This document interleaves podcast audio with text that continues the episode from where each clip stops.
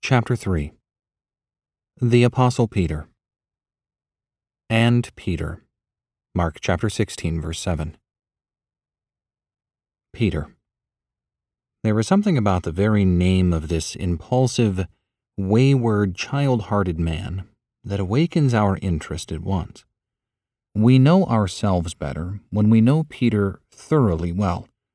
We study him and his failures and we grow discouraged, for we say, If a man who could be so near Jesus Christ as Peter was, who was with him in the home of Jairus, who was on the Transfiguration Mountain and in Gethsemane, if he could deny Jesus, then it is certain that we can also fail in the midst of this sinful and adulterous generation.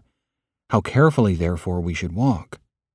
We study him in his successes and we rejoice, for we say, If a man such as Peter, an uneducated and uncultured fisherman, could become the preacher at Pentecost and the writer of the epistles, then there is hope for every one of us. There are many reasons why I like him, and I am sure that next to the Lord Jesus, of all the men whose names are mentioned in the New Testament, I long to see Peter. I like him because of his enthusiasm. He had an intensity about him that radiated through everything he did. If he was right, he was enthusiastically right. And if he was wrong, he was enthusiastically wrong. I like such a man. Some people will say that is what caused Peter much of his trouble. But I would say that the world does not owe much to its overcautious people. If Martin Luther had been such a man, we would not have had a Reformation. It is generally true that it is a bad thing for a person to have zeal without knowledge. But if we study the life of Peter, we agree with Mr. Moody when he says, If I had to choose between knowledge without zeal and zeal without knowledge, I would take the latter. I am sure that if a person is honest and sincere, God can take his zeal and make it work to his honor and glory. Peter was a brave man. I am sure some will say, What? A brave man? Did he not deny the Lord in the presence of a little girl when he said, I do not know him? Luke chapter 22, verse 57. And then the old habit of swearing came back upon him, and he denied him with an oath. Matthew chapter 26, verse 72. Yes, this is all true. But you must remember that Peter had courage enough to follow Jesus down into the presence of his enemies, and Peter was the only one of the disciples who was near his master in the courtroom. There are so many reasons why I like him, and why I have longed to see him face to face. And Peter. These words, which form an angel's message to the broken-hearted disciples, present one of the sweetest pictures in the entire Bible. The crucifixion scene is over. The rocks have ceased their throbbing, and the crosses on the hillside are still. The text, is in the angel's message to the disciples who have gathered themselves together after the dark, dark day and are seeking to comfort each other. They had always imagined that the Master whom they had followed was to be the king of an earthly kingdom, and that they would have positions of power. But now he had been crucified, and their hearts are nearly breaking within them. I can see them as they sit in that little upper room in Jerusalem they say to each other, We were hoping that it was he who was going to redeem Israel. Indeed, besides all this, it is now the third day since these things happened. Luke chapter 24, verse 21. I am very sure that in this company of disciples who were gathered together in that upper room in Jerusalem, there was one who was not of their number. That man's name was Peter. He must have felt that he was no longer a disciple and that he no longer had a right to the communion and fellowship of the saints. I can see him out on the edge of the city of Jerusalem in some dark, lonely place, far away from any eye to look upon him. Poor, broken-hearted man. If Peter was not of the company of the disciples, I am sure of one thing, and that is that the disciples must have been talking about him. Human nature has always been the same. We have a great way of remembering all about a person's failings and forgetting the strong points of their character. We remember only their weak points and completely forget their virtues. So I imagine these disciples were talking about Peter. I can hear one of them ask, Where's Peter? Then another man with a smile upon his face would say, Peter? You wouldn't expect him to be here, would you? Did you ever know Peter to be faithful to the end? Then they begin to point out the places of weakness, and one says, Do you remember the time Peter stepped out on the water? He began to walk toward Jesus, took a few steps very well, and then began to sink. Another man would say, That was just like Peter. He was always such a miserable failure in the end. Someone else would say, Do you remember when the Master was washing the disciples' feet and Peter jumped to his feet and said, Master, you will never wash my feet? Another man would say, He was always grieving the Master. But just as we recall these words, I would call your attention to the fact that Peter was the best loved disciple. Jesus seemed to love him with the very tenderest affection.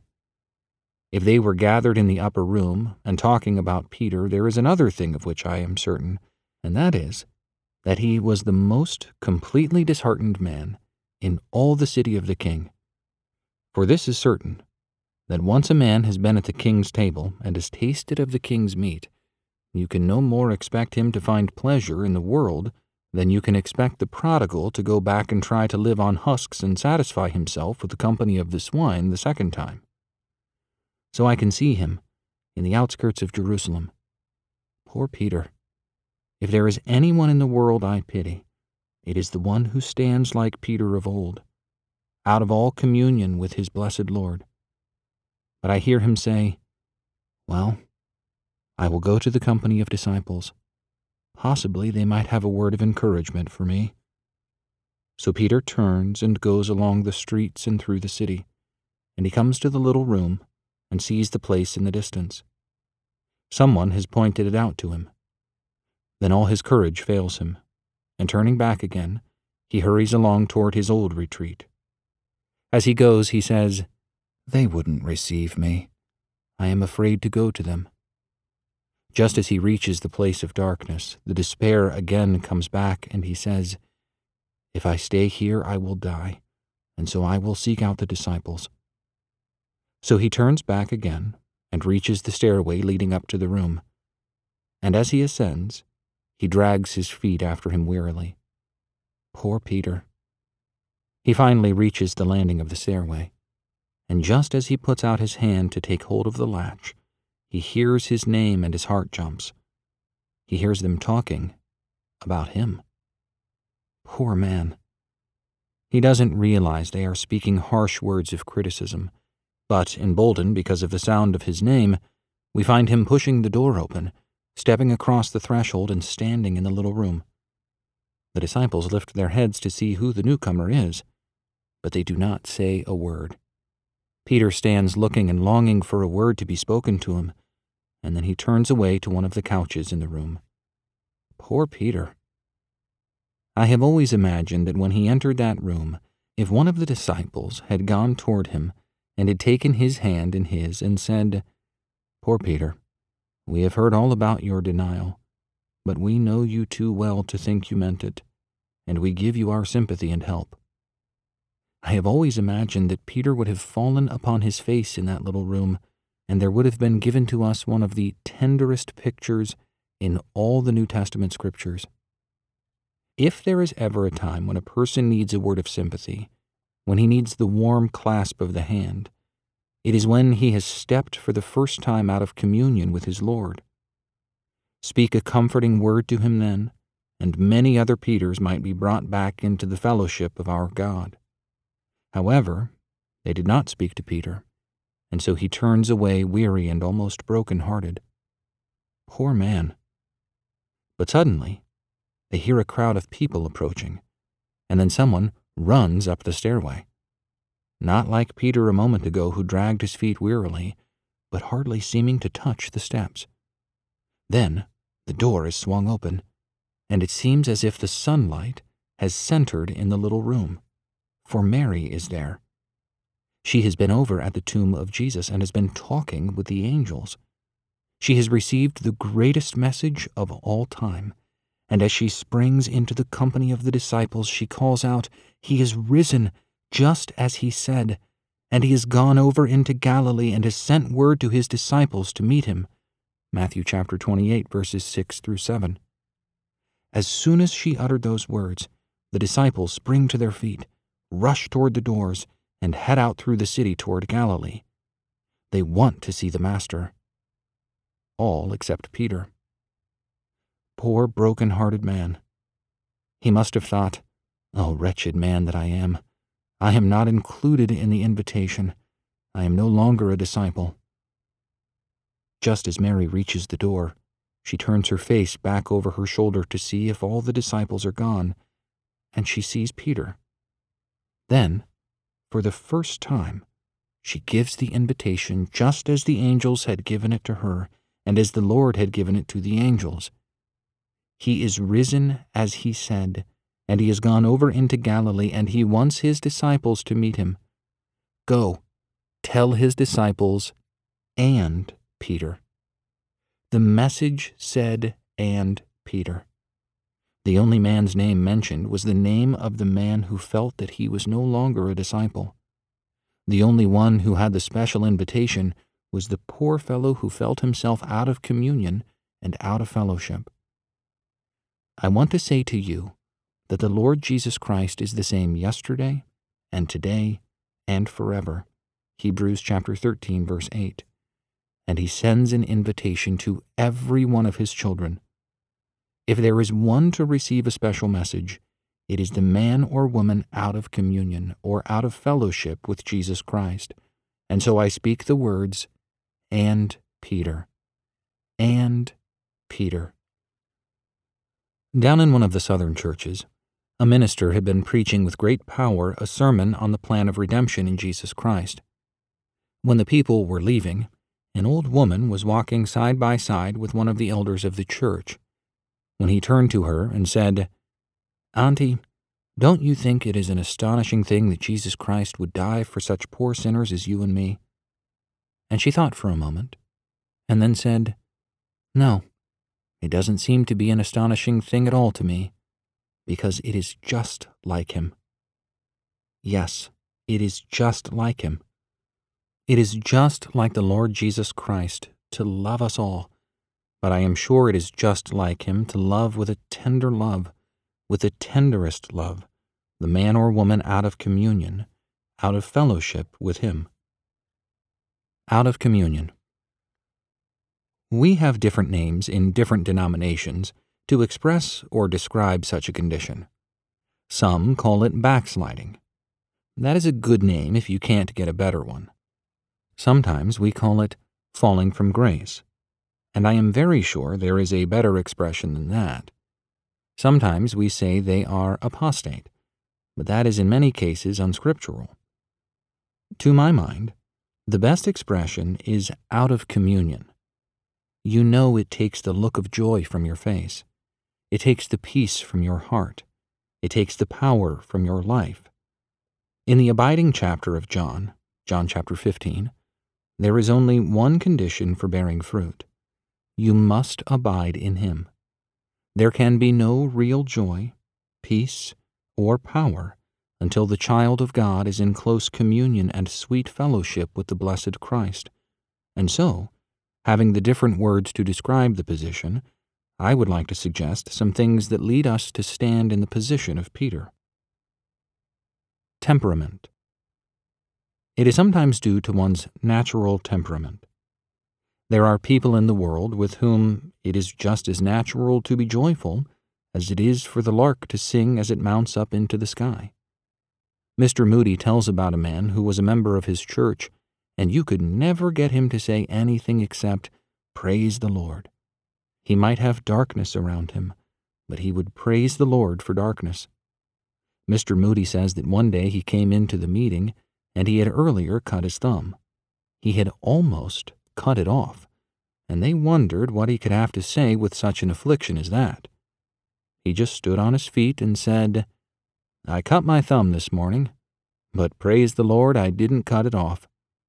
It is just as natural for some people to be joyful as it is for the birds to sing. There are other people in the world with whom it is just as natural to look on the dark side of things. They are always complaining and thinking that everything in the world is wrong. But the fact is that they are wrong themselves. It is their natural temperament. If there is a sunbeam in the sky, they will take great pleasure in seeing the cloud, even if it is no larger than a man's hand. 1 Kings chapter 18 verse 44. This reminds me of the old college professor out west who could not find anything to be right. No matter how sweetly the birds would sing, they could sing better. One morning, one of the professors passed him on the campus and said, Now, professor, what is the matter with this day?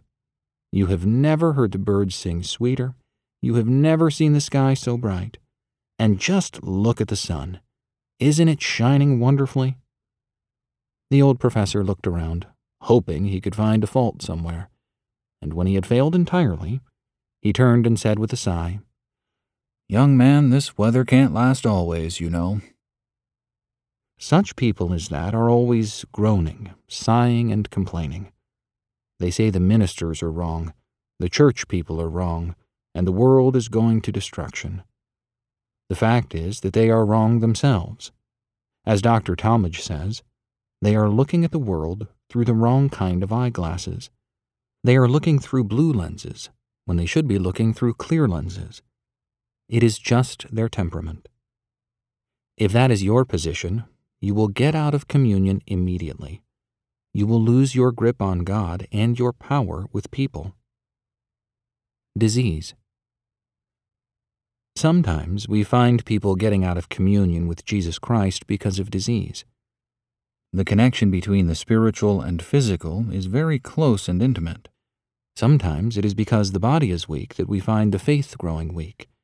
Yet thanks be to God, it is possible to have a very weak body and a triumphant faith.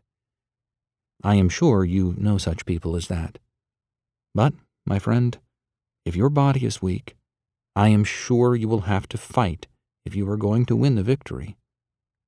There was a myth given to us that when God first made the birds, he made them without wings. They were beautiful, but they had no wings and could not sing. Then the old myth tells us that God made them wings and told them to fly, and the little birds over all paradise began to move their wings and rise up from the earth. As they began to fly, they began to sing, and the higher they rose, the sweeter they sang, and they have been flying and singing ever since. Thanks be unto God that all Christian men and women have wings, wings of hope and wings of faith, and we are not required to live in this world but we may dwell in the heavenlies with the Lord Jesus Christ himself. Ephesians chapter 2 verse 6.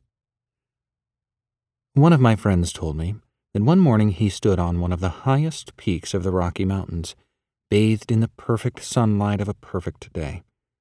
He looked down at his feet, and a storm was raging in the valley. The clouds were so heavy that he almost felt as if he could step out and walk from peak to peak, and he could almost hear the roar of the thunder and see the flash of lightning, for there was a tremendous storm raging in the valley. As he was looking down, suddenly a dark figure rose up from the dark clouds. He looked again, and looked still a third time, and realized that the great black object was a Rocky Mountain eagle, measuring seven feet from tip to tip of its wings. As I looked, he said, the eagle mounted higher and higher, clear above the clouds Fighting its way through the storm, it soared high above my head, every feather wet with the raindrops and every raindrop sparkling like a jewel in the sunlight. I stood watching it until it was lost in the very face of the sun. This is a picture of the Christian rising above the things of the world. I will give you a verse of Scripture to prove it. Those who wait for the Lord will gain new strength. They will mount up with wings like eagles. They will run and not get tired. They will walk and not become weary. Isaiah chapter 40, verse 31. You may have a temperament ever so miserable, and you may have a body ever so weak, but you may dwell in the secret place and never get out of communion and fellowship. Trial. I think there are more people out of communion with Christ because of trial than for any other reason. I could never understand how Christians could step out of fellowship with Christ because of their afflictions. Listen, friends, Whom the Lord loves, he disciplines. Hebrews chapter 12 verse 6. I am very sure that we were never nearer heaven in our lives than one evening just as we reached our new home in Philadelphia. We were in one of the hotels, and my wife held in her arms our firstborn boy, and he was dead. He was just a little fellow, not even a year old, yet without an hour's warning, he had left us. We thought he was perfectly well, but God took him. I remember how we stood there before this little lifeless form, and we thought our hearts were breaking. But as the tears fell down our cheeks, they became like telescopes, and heaven was never nearer, or God nearer, than with his hand upon us in the weight of affliction. How could you stay out of fellowship with God when he has just put his hand upon you in love? If that is the reason why you are out of fellowship, step back again into the light. I had the pleasure of laboring with Mr. Moody in the campaign in Chicago, and one of the greatest pleasures, besides the fellowship with him, was meeting such great leaders as Dr. A.C. Dixon and John McNeill. Dr. Wharton especially made his way into my heart. He is one of the great evangelists of the Baptist Church, as well as one of the most successful pastors. He was telling me about Todd Hall, a friend of his in Baltimore. He is a detective. For years, he was a very sinful man. One time, when Mr. Moody was conducting meetings, Todd Hall was appointed to arrest a certain man. And as he was looking for him, someone said, Todd, the man's gone down into the Moody meeting. So Mr. Hall went to where the meetings were held, and as he entered, the usher said, Yes, he's in the building, but he is way down near the front. They ushered Todd Hall down the center aisle, and just as he walked down the aisle, something the preacher said went like an arrow to his heart.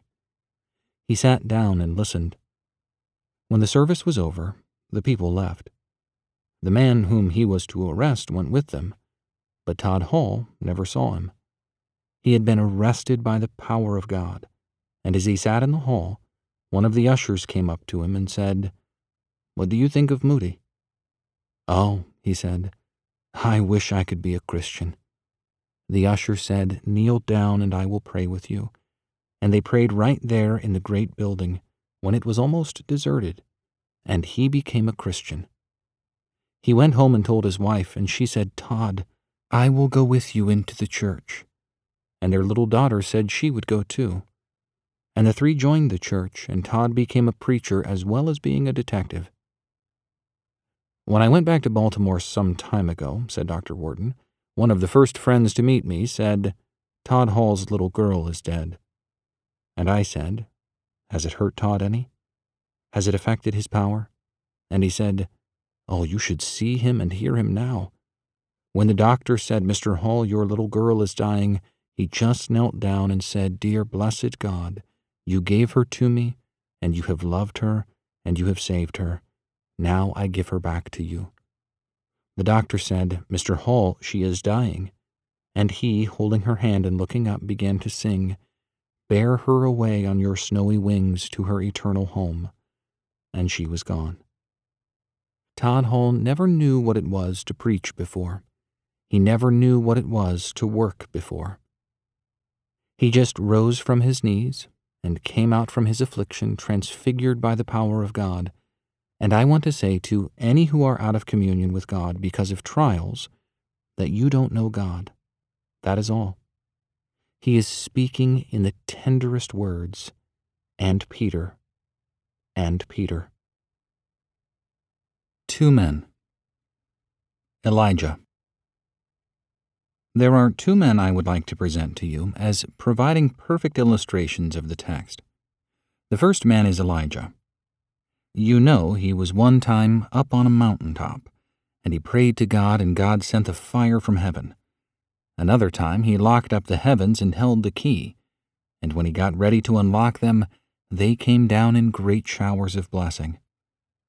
Another picture is Elijah under the juniper tree when he said, Enough. Now, Lord, take my life. 1 Kings chapter 19 verse 4. Suppose God had said, well, Elijah, you can die if you want to. they would have buried him in the desert, and the moaning winds would have been his only elegy. However, you know that God had something better for Elijah. You have been saying sometimes, My prayer has not been answered. Yes, it has. God said no, and no was better. What was Elijah's difficulty? The first thing was that he had had a mountaintop experience, and now he has come to the valley. Some people say, I am so glad to have you say that. A woman wrote a letter to me from Lafayette the other day and said, Nothing ever gave me more encouragement than to have you say that Elijah was up and down. Some other people say, That is the way I live. You do not need to live that way. There was a man who went up on the mountain top. He was transfigured. His face shone as the sun. His garments were bright with light. He came down into the valley and brought the mountaintop experience with him. This is what you may do. Just bring the mountaintop experience down with you, and you may rejoice, even though there is darkness all around you. The second trouble with Elijah was that he looked away from God and to his surroundings, and that is fatal. You hear a great deal about the world getting better. I would like to have you travel around the country a little bit and see if the world is getting better. Study your own city, if you will, and I imagine that you will find things going on today that your fathers would not have permitted 25 years ago. There isn't a man in the world who could preach and keep his faith if he looked down. There is only one thing to do, and that is to keep your eyes turned upward. Consider the man who was teaching his little boy to climb up the mast of a ship for the first time. He was halfway up when he looked down and started to lose his balance. He was about to fall, but the father took his speaking trumpet and shouted, Keep your eyes upward. And then the boy climbed to the top of the mast and came down in safety. We have to keep our eyes turned upward. Oh, that we might center our eyes and faith on Him who is our only hope. Keep your eyes up, and you won't get out of communion. Peter. The other man's name was Peter. There were several reasons why he got out of communion. He became self confident. I can just imagine Peter as he stepped out of the boat, trying to walk along. He thinks, Don't you wish you could walk on the water? And then, just as he took his eyes away from Jesus Christ and began to think he was somebody, he went down. Only just get your mind made up that you are somebody, and God will prove to you that you don't amount to very much. In my experience, I have found that to be so. I never made up my mind over any effort of mine and said, Wasn't that splendid? That God didn't bring me down with a dreadful thud. Paul had it right when he said, when I am weak, then I am strong.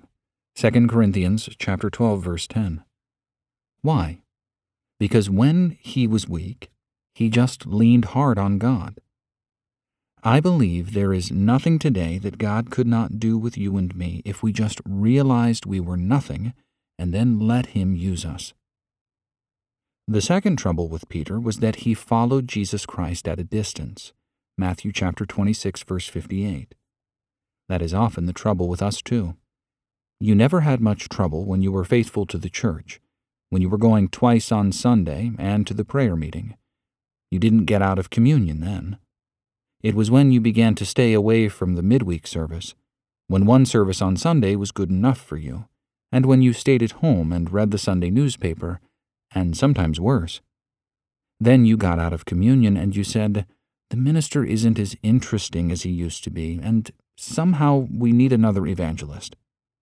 The trouble isn't with the minister, and you don't need another evangelist.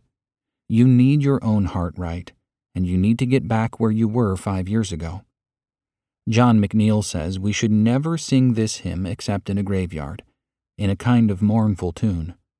Where is the joy that once I knew, when first I loved the Lord? McNeill says, It's right where you left it, and if you want it again, go back to where you left it and pick it up.